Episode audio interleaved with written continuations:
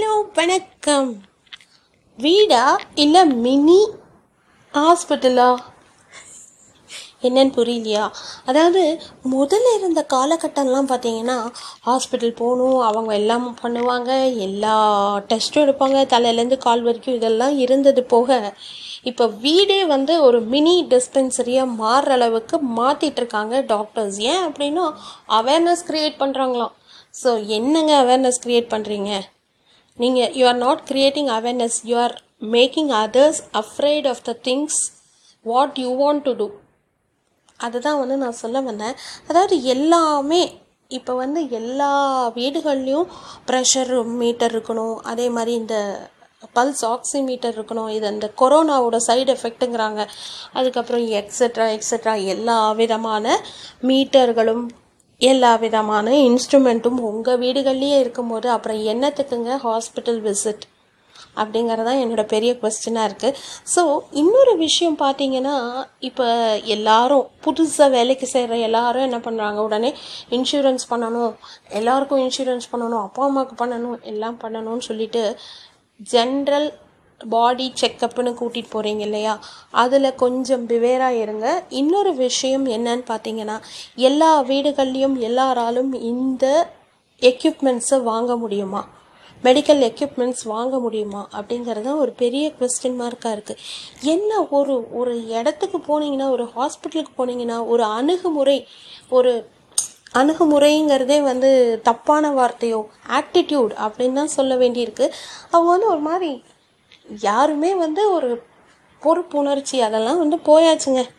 அப்படி தான் சொல்லணும். ஏதோ ஒரு நியூஸ் பேப்பரில் படித்தேன் பத்து ரூபா டாக்டர் அப்படின்னு ஒருத்தர் படித்தேங்க அவர் இப்போ ரீசெண்டாக இறந்துட்டாருன்னு கூட படித்தேன் அவர் வந்து அவ்வளோ கைண்டாக பேசுவாராம். எல்லா எந்த இதாக இருந்தாலுமே டென் ருபீஸ் தான் சார்ஜ் பண்ணுவாராம். பட் இப்போது கடன் வாங்கி கடனுக்கு மேலே வட்டி வாங்கி வட்டி மேலே கடன் வாங்கி இப்படியே போயிட்டுருக்குங்க.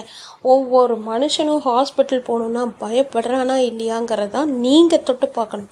ஹாஸ்பிட்டல் நடத்துகிறவங்களாகட்டும் டாக்டர்ஸ் ஆகட்டும் யாருமே வந்து ஃப்ரெண்ட்லியான டாக்டர்ஸ் கிடையாது. வசூல் ராஜா எம்பிபிஎஸ் அதில் வந்து பிரகாஷ் ராஜ் அவர்கள் எப்படி சொல்லுவாரோ அந்த மாதிரி தான் இருக்காங்க. Ninety percentage of the doctors அப்படி தான் இருக்காங்க. One or two rare exemptions இருக்கலாம். மனித நேயம்ங்கிறது எங்கே அப்படின்னு தான் கேட்க வேண்டிய சூழ்நிலையில் இருக்குது ஸோ என்னோட பெரிய பெரிய கொஸ்டின் என்னவா இருக்குன்னா இதை வாங்கிக்கோங்க அதை வாங்கிக்கோங்க. உங்கள் வேலையை நீங்கள் எதுக்கு அந்த பேஷண்ட்ஸ் ஃபேமிலி மெம்பர்ஸ் மேலே ட்ரான்ஸ்ஃபர் பண்ணுறீங்கிறத நான் கேட்குறேன். அதே மாதிரி பயமுறுத்தல் கொஞ்சம் நிறுத்துங்க. ஒரு அணுகுமுறை கொஞ்சம் அமைதியாக அவங்களுக்கு முடியலங்கும் போது தான் அவங்களோட ஃபேமிலி மெம்பர்ஸ் ரொம்ப வலுவிழந்து போயிருப்பாங்க. அப்போது நீங்கள் இன்னும் கொண்டு போய் அடிச்சிங்கன்னா அவங்களால என்ன ஃபேஸ் பண்ண முடியும்? அதுதான் நான் சொல்ல வந்தேன். ஸோ வீடா இல்லை மினி டிஸ்பென்சரியா அப்படிங்கிறது தான் இப்போ எல்லார் வீட்லேயும் இருக்கக்கூடிய ஒரு மிகப்பெரிய கொஸ்டின் மார்க்காக இருக்குது எதா இருக்கட்டுமே ஒரு ஆயிரரூவா ஆயிரத்தி ஐநூறுரூவான்னு ஏதாவது அடங்குதா? எல்லாமே நாலாயிரரூவா எல்லாராலையும் அஃபோர்ட் பண்ண முடியுங்களா? எல்லாம் அஃபோர்டபுளுங்க யாருங்க? உங்களுக்கு அஃபோர்டபுள் லட்ச லட்சமாக நீங்கள் வாங்கினீங்களா? உங்களால் அஃபோர்டபுள் பட் எல்லாராலையும் முடியாதுங்கிறத கருத்தில் கொண்டு நீங்கள் வந்து நடைமுறையில் பார்க்கணும். சும்மா என்னமோ இப்படி இப்படி இப்படி இப்படி ஸ்கிரிப்ளிங் பேடில் கோழிக்கு இருக்கிற மாதிரி கிரிக்கிட்டா எல்லாம் நடந்துருமா?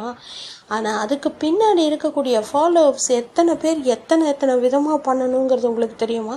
பதினஞ்சு நாளைக்கு ஒருக்க பண்ணுங்கள் வாரத்துக்கு ஒருக்க பண்ணுங்கள் மாதத்துக்கு ஒருக்க பண்ணுங்கள் யாருங்க? ம்? யாரால் பண்ண முடியும் ஃபர்ஸ்ட் ஆஃப் ஆல் அப்படி இல்லைன்னா தடிக்கு விழுந்தா இந்த ஹோமுக்கு வந்து சாம்பிள்ஸ் கலெக்ட் பண்ணிட்டு போகிறாங்க இதெல்லாம் வந்து என்ன சொல்கிறதுனே எனக்கு ஒன்றுமே புரியல. ஐம் டோட்டலி டேம் ஸ்டக் அப்படின்னு தான் சொல்லணும். இவங்களோட நடவடிக்கைகளை எல்லாம் பார்த்து முடிந்தவரை எல்லாரும் நீங்கள் உங்களோட உடம்புகளை பார்த்து கொண்டு ஹாஸ்பிட்டல் பக்கமே போகாதீங்க. அப்படி தான் நான் சொல்வேன். ஐ கன்க்ளூட் தேங்க்யூ